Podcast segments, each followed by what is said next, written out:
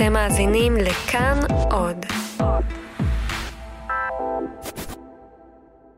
היי, אתם על חיות כיס, אני דנה פרנק. ואני צליל אברהם, והפרק הזה הוא הפרק ה-98 שלנו. אנחנו כבר מכירות זמן מה. אפשר לומר, וכשאנחנו מחפשים סיפורים לחיות כיס, אנחנו תמיד מחפשים סיפור מושלם. כלומר, כזה שיש לו התחלה, אמצע וסוף, זה המצב האידיאלי. אבל הבעיה בסיפור עם התחלה, אמצע וסוף היא... שכל סיפור הוא התחלה של סיפור אחר. לא. שמה שנדמה כמו סיום עגול ואופטימי עלול להתברר בדיעבד כהרי אסון. לא, הבעיה היא דדליין. כן, זה נכון. זאת הסיבה שכל כך הרבה כתבות מסתיימות בהבטחה המעט מפוקפקת, אנחנו נמשיך לעקוב. אפשר להמשיך להתעדכן באתר שלנו, או, חלילה, ימים יגידו. באיזשהו שלב, והשלב הזה הוא תאריך ושעה בלוח השנה, גם אם הסיפור עדיין לא נגמר, צריך לאסוף את כל מה שקרה עד עכשיו ולהיכנס לאולפן. והאמת היא שבדרך כלל בשלב הזה אנחנו ממשיכים הלאה לסיפור הבא, ולא ממש זוכרים את הסיפור ההוא. אבל לא אתם, המאזינים שלנו, זוכרים היטב כל מה שנשאר פתוח, וגם זוכרים לשאול, בין היתר דרך קבוצת הפייסבוק חיות כיס, בחקירה צמודה, שלפעמים נשמעת כמו הסצנה הזאת מהסרט ביג ליבובסקי. Where's the money, Lebowski? You want that money, Lebowski? Where's the money, Lebowski? זו סצנה שבה אנשים פורצים לליבובסקי הביתה ומתחילים לדרוש ממנו להסביר איפה הכסף, או, כמו שאנחנו קוראות לזה, עוד יום במשרד.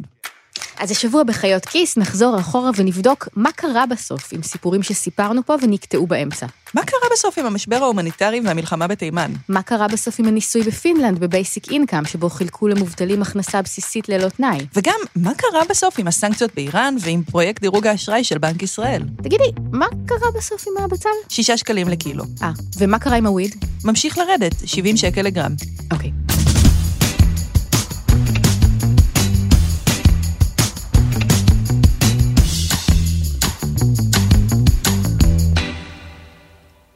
פרק 17 של חיות כיס שודר באפריל 2017. כאן בהקמה עוד. להתחבר לכלכלה, בכל זמן שתרצו.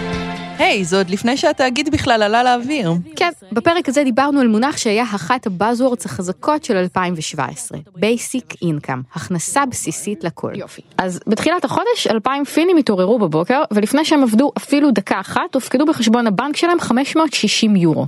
זה קרה גם בחודש הקודם ובזה שלפניו, ובעצם מתחילת 2017. הכנסה בסיסית היא אחד מהרעיונות הכלכליים הרדיקליים שנעשו אופנתיים אחרי המשבר הכלכלי של 2008. בעולם שבו שוק העבודה הלך ונעשה שביר, ותהליכי גלובליזציה ואוטומציה איימו להמשיך ולחסל עוד ועוד עבודות, חוקי עבודה מתקדמים ברוח המדינות הסוציאל דמוקרטיות כבר לא הגנו על אנשים שפשוט לא הייתה להם עבודה. אז עלתה אפשרות מסקרנת. להחליף את המערכות הסבוכות של ביטוח לאומי וקצבאות בסכום כסף בסיסי, שהמדינה תשלם לכל אזרח ואזרחית בלי שום תנאים. פשוט כסף בחינם. תומכי ה basic income הסבירו שיש יתרונות רבים לכך שאדם יתחיל את החודש עם משהו, לא עם אפס. ואם קצבת אבטלה או הבטחת הכנסה עלולות לעודד אנשים להישאר בבית כדי לא לאבד אותן, הכנסה אוניברסלית שמקבלים בכל מקרה אולי תגרום להם לעבוד כדי לשפר את רמת החיים שלהם מעבר לקצבה שהם כבר ככה מקבלים.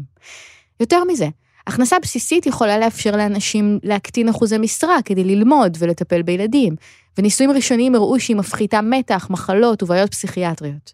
זו הייתה דרך חדשה, אלגנטית ואופטימית לחשוב על רווחה, גם אם לא היה ברור בדיוק איך המספרים הסתדרו. פינלנד הייתה המדינה החלוצה שעשתה ניסוי לאומי. הביטוח הלאומי שלה, שנקרא קלה, שילם במשך שנתיים 560 יורו בחודש ל-2,000 מובטלים שנבחרו באופן אקראי. כל העולם מתעניין במה שקורה שם, אבל הפינים התעקשו, רק כשהניסוי יסתיים, נספר. בסופו של דבר הרעיון של הכנסה בסיסית מערער על הערכים הכי בסיסיים בחברה שלנו. אין ארוחות חינם. אתה צריך להביא תועלת כדי להתקיים. אם לא תעבוד, לא יהיה לך כסף. זה מה שעושה אותו כל כך מעניין. מצד שני, אין ארוחות חינם, אתה צריך להביא תועלת כדי להתקיים, ואם אף אחד לא יעבוד, לא יהיה שום הכנסה בסיסית לכולם ושום כלום. בקיצור, צריך לחכות לפינים שיסיימו עם הפיילוט שלהם. עניין של שנה ותשעה חודשים. בקטנה. ואנחנו כמובן נהיה כאן עוד שנה ותשעה חודשים כדי לספר לכם מה נסגר עם זה. אוקיי, ו? אז בשבוע שעבר פורסם הדוח של הביטוח הלאומי הפיני, שמסכם את השנה הראשונה בניסוי הזה מתוך שנתיים. המחקר בדק את ההשפעה של הכנסה בסיסית על שני דברים, על ההכנסה של המשתתפים ועל איכות החיים שלהם.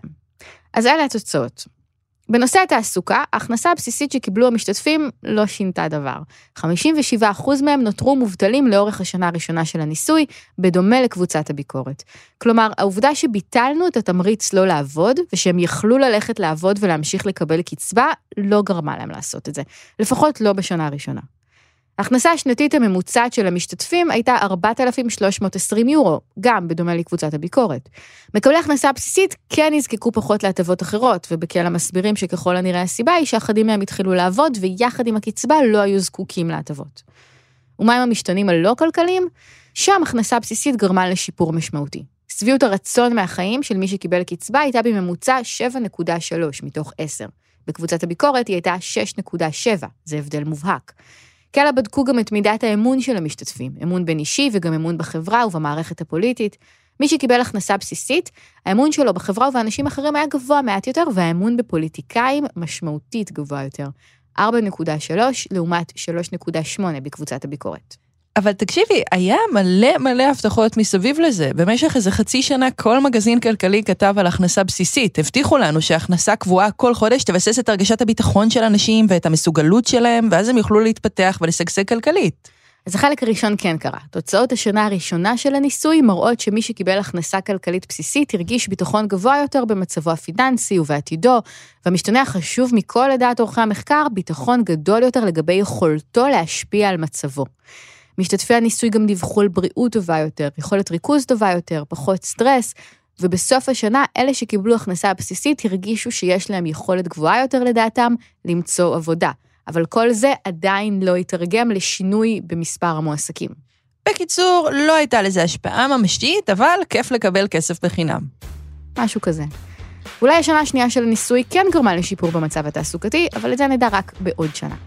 ואם השנה השנייה תיראה אחרת, מה יקרה? הם אשכרה יישמו את המדיניות הזאת בכל המדינה? קשה להאמין.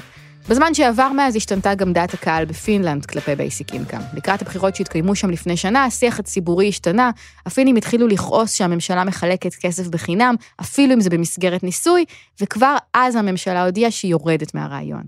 הכנסה בסיסית הייתה טרנד אדיר, משהו כזה שכולם דיברו עליו, לפני שנתיים. כנראה שזה היה טרנד חולף.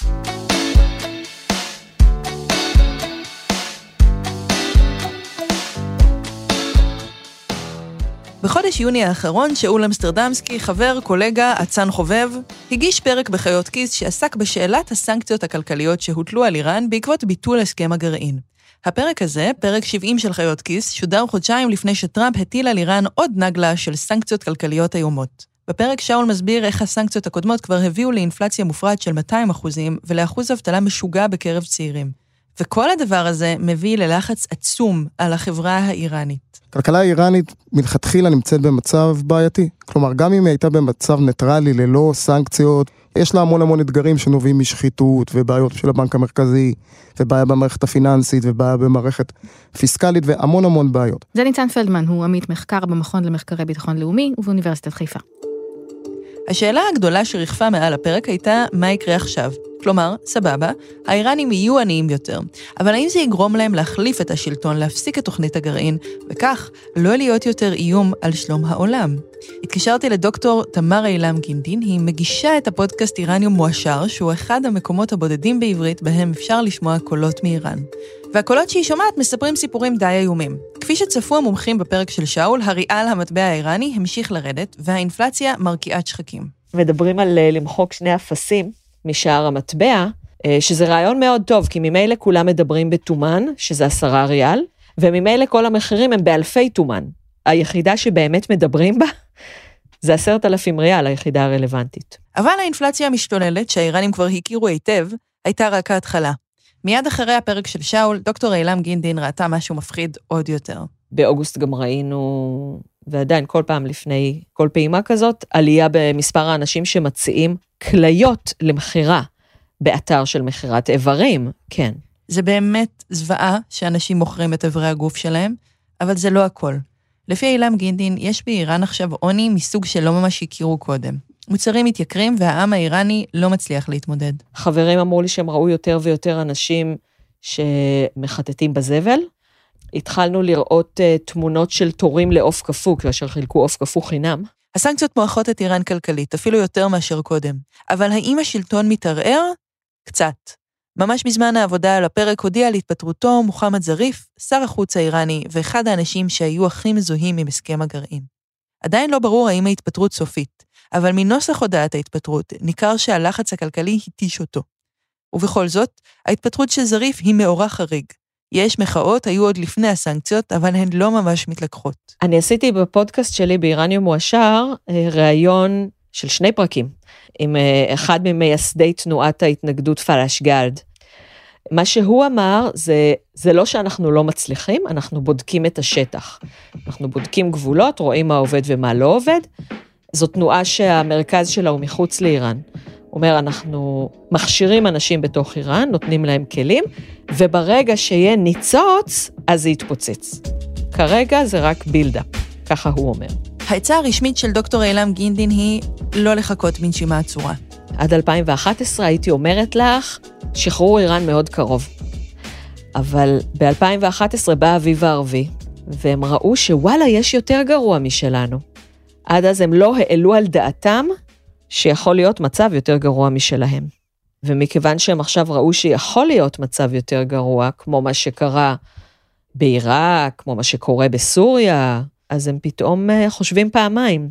הם יודעים שמחיר החופש שלהם יהיה יותר גבוה מסוריה, בדם. עם כל העוני ועם כל הבעיות, זה עדיין יותר טוב מדאעש. רגע, רגע, רגע, אבל מה קרה לגרעין? אה, הסנקציות לא היו אמורות לפגוע בתוכנית הגרעין ישירות. המטרה המוצהרת שלהן הייתה להפעיל לחץ על הממשל האיראני כדי שיחתום על הסכם גרעין חדש, במקום הסכם הגרעין בתקופת אובמה, שלדעת טראמפ היה קל מדי. בינתיים, זה לא קרה ולא ברור אם זה יקרה. הממשל האיראני ממשיך להתחפר בעמדתו, וגם המערב.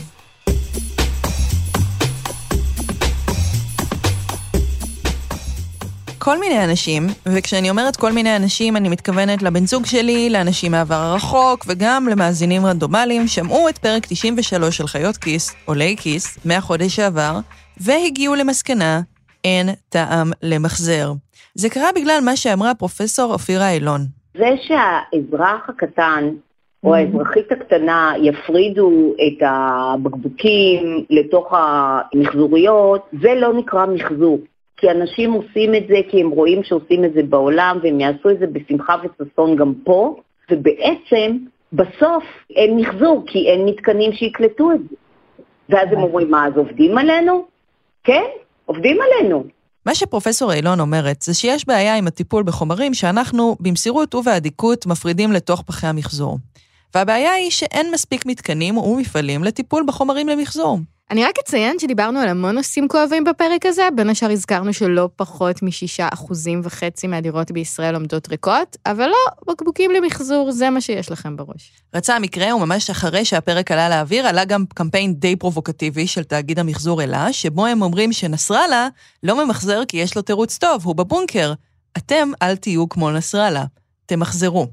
איכשהו זה רק שיגע אתכם יותר והאיץ את קצב הפניות. כולם רוצים לדעת, האם יש טעם למחזר? האם אני נסראללה? אז בסדר, הלכתי להבין איפה נמצאים הבקבוקים. אני נועה שפיצר מזרחי, אני מנהלת אגף אה, חוקי אחריות יצרן במשרד להגנת הסביבה. זאת אומרת, הטייטל בכלל לא מבינים מה זה אומר. אז מה זה אומר? מסתבר שמשנת 2010, לפי חוק, במדינת ישראל מי שאחראי על המחזור זה מי שגורם לזיהום. כן, היצרנים והיבואנים שמביאים לארץ משקאות קלים, ממרחים, סבון כלים, בקיצור, כל דבר שיש לו אריזה, או שבעצמו יגיע מתישהו לפח. מקולה ועד צמיג, מטלפון נייד ועד קורנפלקס. והאמת היא שעם רוב הדברים אין בעיה. את הנייר ממחזרים במפעלי נייר חדרה, את הפחיות והזכוכית במפעלים אחרים. מה שעושה לנו בעיה זה הפלסטיק. הפלסטיק הזה שמקיף את מיץ הגויאבות שאנחנו שותים ואז מחזירים לפיקדון או זורקים למחזורית.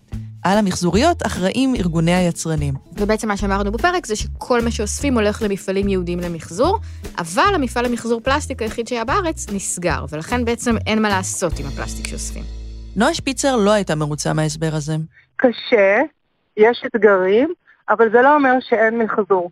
יש מפעלים שממחזרים, המפעל שנסגר אה, למחזור של אה, מכלי שתייה מפלסטיק, לצערנו הרב, אנחנו מאוד מצרים על זה, בעצם יצר איזה שהן הזדמנויות אחרות, ותאגיד תמיר שמחויב למחזר את פסולת האריזות, מוצא מפעלים חדשים, אחרים, אה, אני יודעת שיש מסעים ומצנים להביא את הפסולת הזאת למפעלים נוספים. כל משבר הוא הזדמנות, אבל רגע, מה קורה לפלסטיק? היא אומרת שלוקחים אותו, ואני מצטטת, לכל מיני מקומות בעולם. לאן? שפיצר לא מוכנה להגיד. אז התקשרתי לנחמה רונן, המנכ"לית היוצאת של ארגון אלה. לה לא הייתה בעיה להגיד. טורקיה, לאיטליה קצת, אנחנו אה, מייצרים את זה למפעלים שהם מפעלים מורשים למחזור פלסטיק. נו, זה היה כל כך קשה. אגב, אם אני חשבתי שאכלו לי את הראש, זה קצת נשמע כאילו אני הבן אדם המיליון ששואל את נחמה רונן על זה. אני שמחה על השאלה הזאת, כי זה באמת משהו שתמיד אה, שואלים אותנו, אבל זה שווה בכלל להתאמץ? מה קורה בסוף עם הבקבוקים האלה אחרי שאני מתאמץ ומביא אותם? גם לפי רונן המצב לא אידיאלי. כלומר, לדעתה המצב טוב בהרבה ממה שאנחנו חושבים, אבל לא אידיאלי.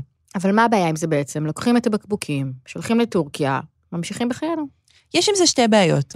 הראשונה היא שמחיר חומר הגלם, הבקבוקים המשומשים, צמוד למחיר הנפט. אם המחיר עולה, כולם רוצים לקנות בקבוקים משומשים. אם הנפט זול, זול יותר לעשות בקבוקים בתוליים. בקבוקים בתוליים זה מונח מקצועי? בהחלט. הבעיה השנייה היא שביוני 2018 סין הודיעה שהיא לא רוצה יותר למחזר את הבקבוקים של כל העולם. עד אז, בכל פעם שבסלובקיה או בארצות הברית או בפיליפינים היה עודף של בקבוקים למחזור, היו שולחים לסין. לא עוד.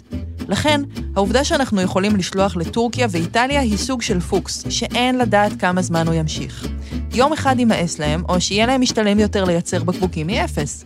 השורה התחתונה היא שאם אנחנו רוצים לוודא שאשכרה הבקבוקים ששמנו במחזוריות, כי וואלה, אנחנו לא נסראללה, זוכים לתחייה מחודשת כבקבוקי משקאות קלים, אנחנו חייבים מפעל מחזור פלסטיק ישראלי אורגינל. ובנקודה הזאת, גם נחמה רונן וגם נועה שפיצר קצת התחילו לגמגם. ואת אומרת שזה אפשרי, שזה משהו שהוא נמצא, שיש מפעלים שמטפלים בזה. יש, יהיה, יהיו מפעלים שמטפלים בזה, בסדר? היה מפעל, ונועה שפיצר אומרת שהמשרד להגנת הסביבה הצר מאוד על סגירתו. גם למשרד להגנת הסביבה וגם לתאגידי המחזור, ברור שהם חייבים לפתוח מפעל מחזור כזה. מכל מיני סיבות רגולטוריות מייגעות, זה לא קרה.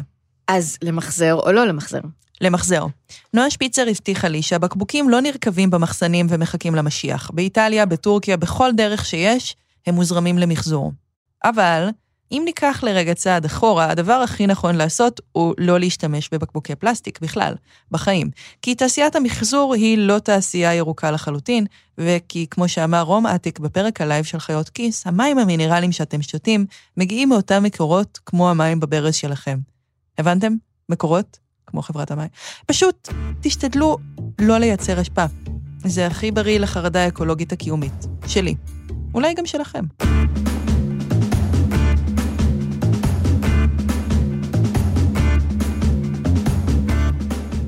פרק 86 שלנו, מהחמישה בדצמבר 2018, נקרא הרעב. דיברנו בו על האסון ההומניטרי הנשכח והבלתי מסוקר שמתרחש בתימן. המלחמה בתימן נשארה מלחמה נשכחת. פשוט שתיקה. בעצם מאז מלחמת העולם השנייה אנחנו עדים לאסון ההומניטרי הכבד ביותר. הוא לא רחוק מאיתנו, אבל אנחנו כמעט ולא מתעניינים בו, כמעט ולא מסתכלים עליו. בתימן מתחוללת במשך ארבע שנים מלחמת אזרחים בין הממשלה הסונית לבין מורדים חות'ים. המלחמה הפכה למלחמה אזורית כשהחות'ים מקבלים נשק מאיראן, והסונים נתמכים על ידי ערב הסעודית ואיחוד האמירויות. והמלחמה האזורית היא בעצם סכסוך בין מעצמות, כיוון שערב הסעודית קונה נשק מארצות הברית ומבריטניה. החות'ים השתלטו על הנמלים ופגעו באספקת המזון לתימן, ובנוסף הממשלה השתלטה על הבנק המרכזי וגרמה לאינפלציה של 300 שני הדברים האלה גרמו לאוכלוסייה שם פשוט לגבוה ברעב. זה מה שאמר לנו בפרק ההוא דוקטור שמואל אדרמן. בשורה התחתונה כן, להרעיב את תימן עד, עד שהם יכנו, או במילים של אה, בכיר סעודי, שאנחנו לא יודעים בדיוק מי הוא, אבל הוא מצוטט באחד הדוחות האחרונים שיצאו, שאנחנו נשלוט בהם, אנחנו נאכיל אותם. כשעבדת על הפרק הזה, המומחים סיפרו לך על הפסקת אש מתקרבת. נכון, והאמת היא שיום לפני ששידרנו אותו, ממש בזמן העריכות האחרונות, פורסם שהממשלה הסונית והמורדים החות'ים ייפגשו לשיחות שלום בסטוקהולם, בתיווך האו"ם.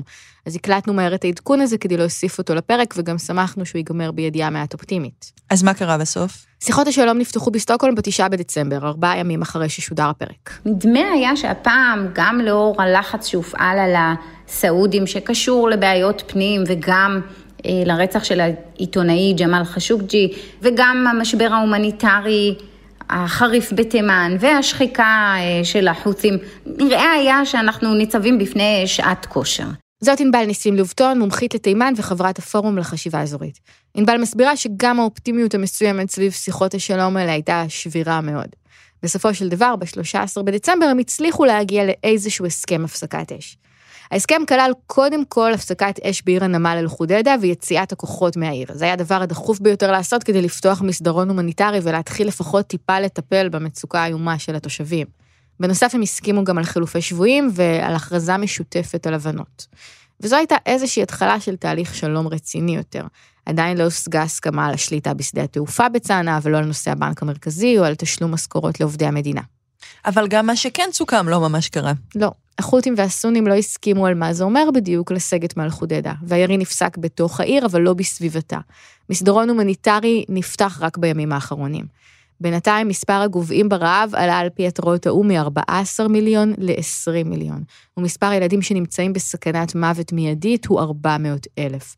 וגם חילופי השבויים והצהרה המשותפת, שהיו חשובים מאוד לבניית אמון, לא התרחשו.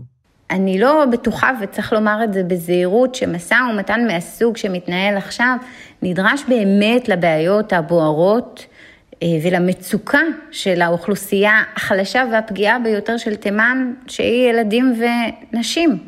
80 אחוז, אולי אפילו יותר, מהאוכלוסייה בתימן נזקק לסיוע בסיסי. מה שענבל אומרת זה שכדי לפתור סכסוך כל כך מסובך וקשה כמו זה שמתרחש בתימן, האו"ם לא מספיק.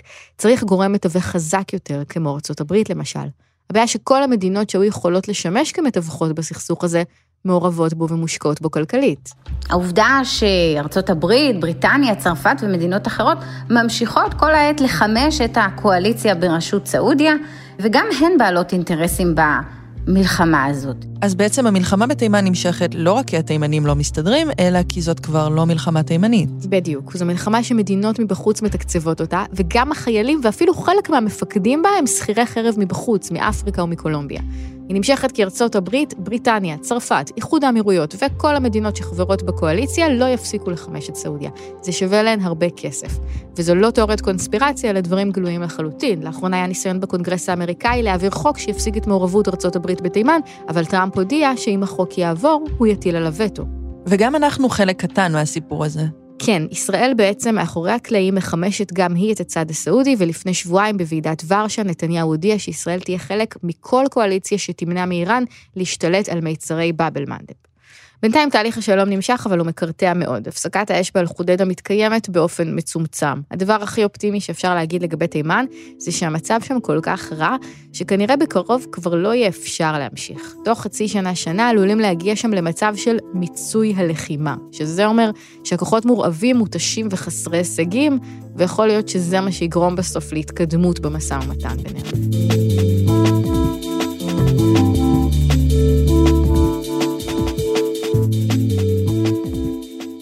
בפרק 19 של חיות כיס הופכים למספרים ששודר בשלושה במאי 2017, ליאל קייזר ושאול אמסטרדמסקי סיפרו על דבר נורא שעומד לקרות תוך שנתיים.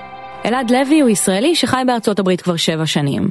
כשהוא עבר לחיות בקליפורניה עם בת הזוג האמריקאית שלו, הוא גילה שלמרות שהוא ראה סיינפלד ופרנדס והיה קם באמצע הלילה לראות משחקים של ה-NBA, יש משהו סופר מגה דרמטי על התרבות האמריקאית שפשוט כל הזמן הזה הסתירו ממנו. זה קרה כשהוא הלך לקחת הלוואה לקנות את הרכב הראשון שלו. הוא לא חשב שזו צריכה להיות בעיה, הרי יש לו גרין קארד ועבודה מסודרת, אבל אז הוא גילה ש...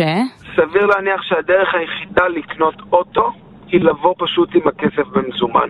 או לקבל הלוואה עם ריבית עתק, ריבית של 30 אחוז. מה הייתה הבעיה של אלעד? היה לו הכל, חוץ מ credit score, כלומר דירוג אשראי. זה בסך הכל מספר בין שלוש ספרות, על הסקאלה שבין 300 ל-850, אבל הוא קובע איך נראים כל החיים שלו. כשאלעד בא לקנות את הרכב, הוא הבין שהקרדיט סקור שלו נמוך מדי. ואת שומעת את זה ברדיו ובאינטרנט ובטלוויזיה. כל דבר היום שאתה משלם, שאתה מחויב עליו, מקושר לקרדיט סקור שלך. ובקרוב כל העסק הזה הולך להיות גם אצלנו. מתי? מה? מתי כל העסק הזה הולך להיות אצלנו? ממש בקרוב. את זה אמרנו לפני שנתיים. לא, עכשיו זה ממש קורה. ב-12 באפריל יהיה מאגר פעיל של היסטוריית אשראי. אם נרצה לקבל הלוואה, הריבית שלנו תיקבע לפי היסטוריית האשראי הזאת. רגע, רגע, רגע. כן. נגיד שביום שישי ה-12 באפריל אני רוצה לקחת הלוואה. כן. ואני הולכת לבנק, שהוא לא הבנק שלי, או נגיד לחברת כרטיסי אשראי, ואני אומרת, תנו לי הלוואה. אז הם יגידו לך, גברת, תאשרי לנו לבדוק את היסטוריית האשראי שלך. ואני אצטרך לאשר להם? את לא חייבת, אבל אם תאשרי להם, הם יוכלו להעריך כמה את מסוכנת. ואם את בדרך כלל מחזירה הלוואות ואין לך עיקולים ואת לא חורגת מהמסגרת, אז כדאי לך לאשר להם, כי אז תקבלי ריבית יותר נמוכה.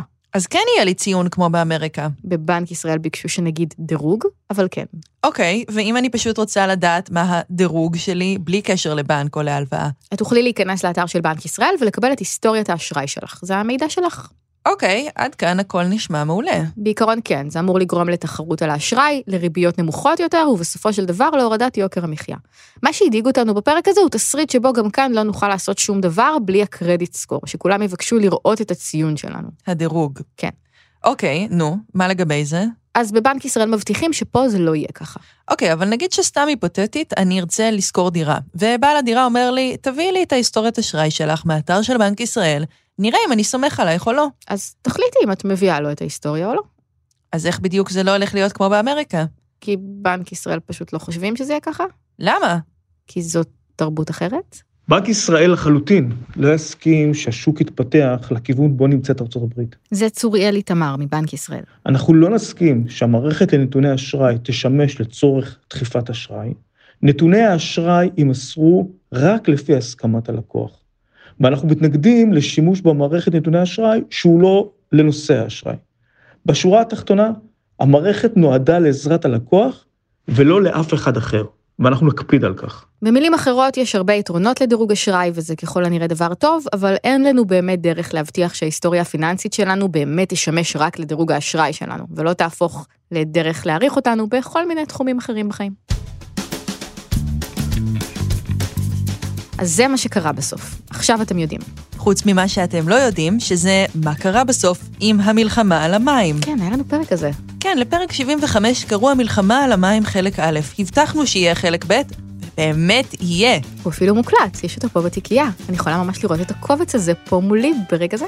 ויום אחד נוכל לשחרר אותו, זה לא תלוי בנו.